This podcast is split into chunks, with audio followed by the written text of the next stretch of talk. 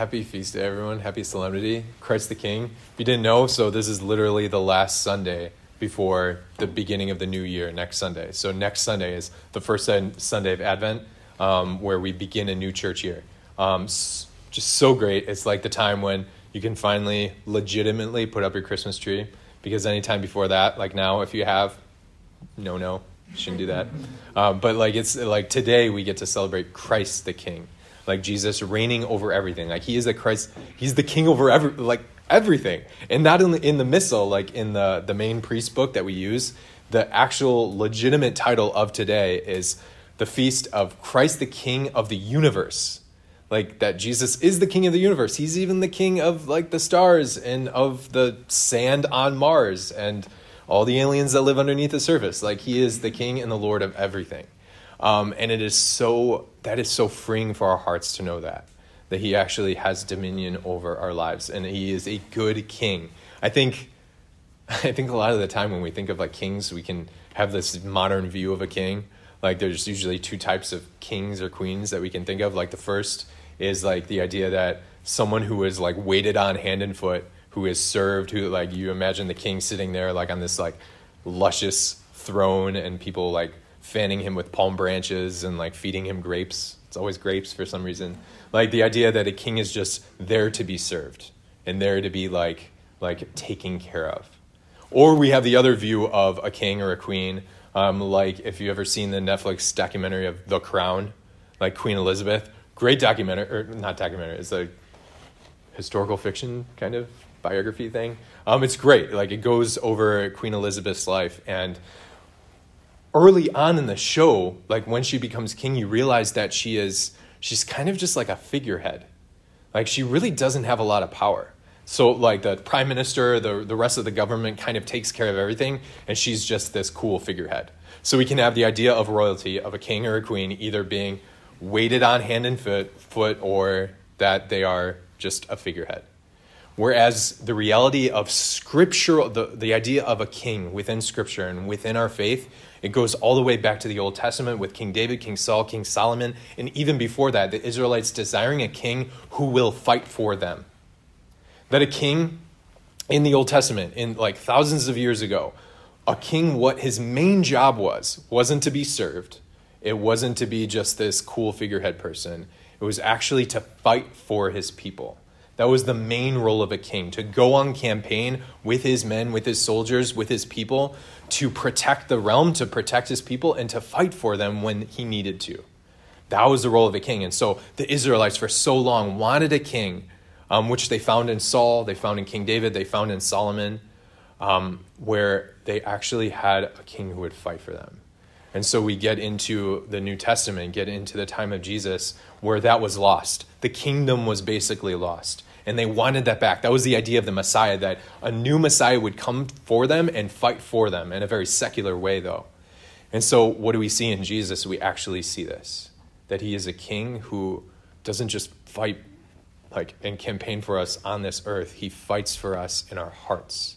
And he fights for us um, in, his, in his own heart that do we actually realize this that this is the beauty of like jesus christ being called king is that he actually his purpose for us is to fight for us.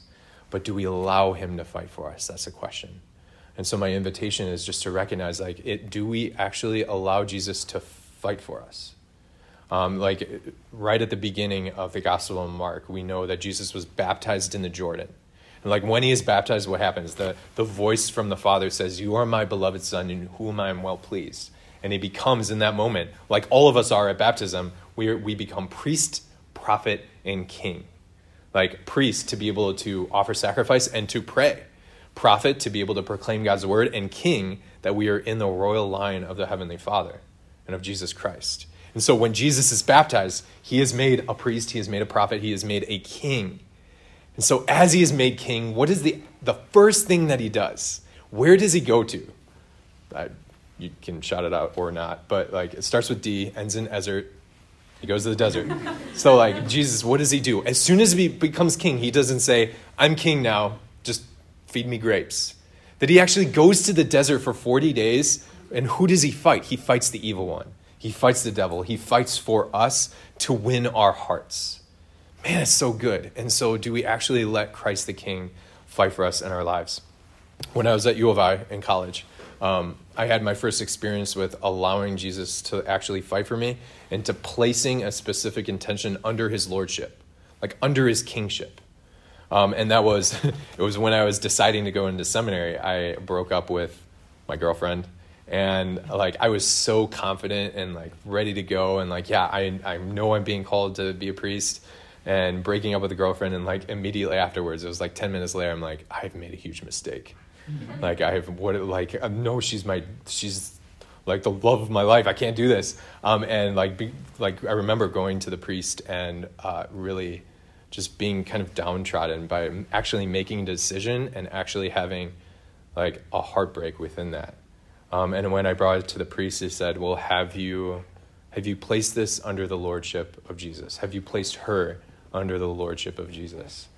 And I was like, "I don't even know how to do that." Um, and he said, "Well, surrender her. Like, imagine like giving her back to Jesus." Um, and for me, it was really powerful. It might sound weird, but like it's this idea that the the things that break, that enliven, that hurt, that all of the things that cause our hearts emotion. Christ wants to be Lord over those things. Christ wants to be King over those things. But we have to invite him in. We have to ask him to fight for us.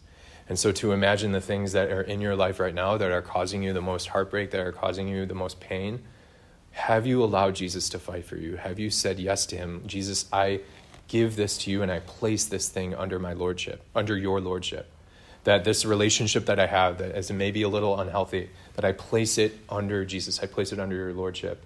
Or that one thing that is like the anxiety of your body right now that causes you the most anxiety. You know that anxiety that like starts in your gut and like it just like weighs down on you and then it like goes up into your throat. You I, maybe it's just me, I don't know. But like that that anxiety that causes that, what is the thing that is behind that? Have I actually actually placed it under the lordship of Jesus?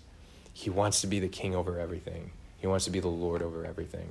And so, my invitation at this Mass, at this altar, when we receive Jesus and during the sacrifice, can you identify those things, name those things, and place it under the Lordship of the God of the universe who loves you with an incredible love and who is fighting for you at every moment?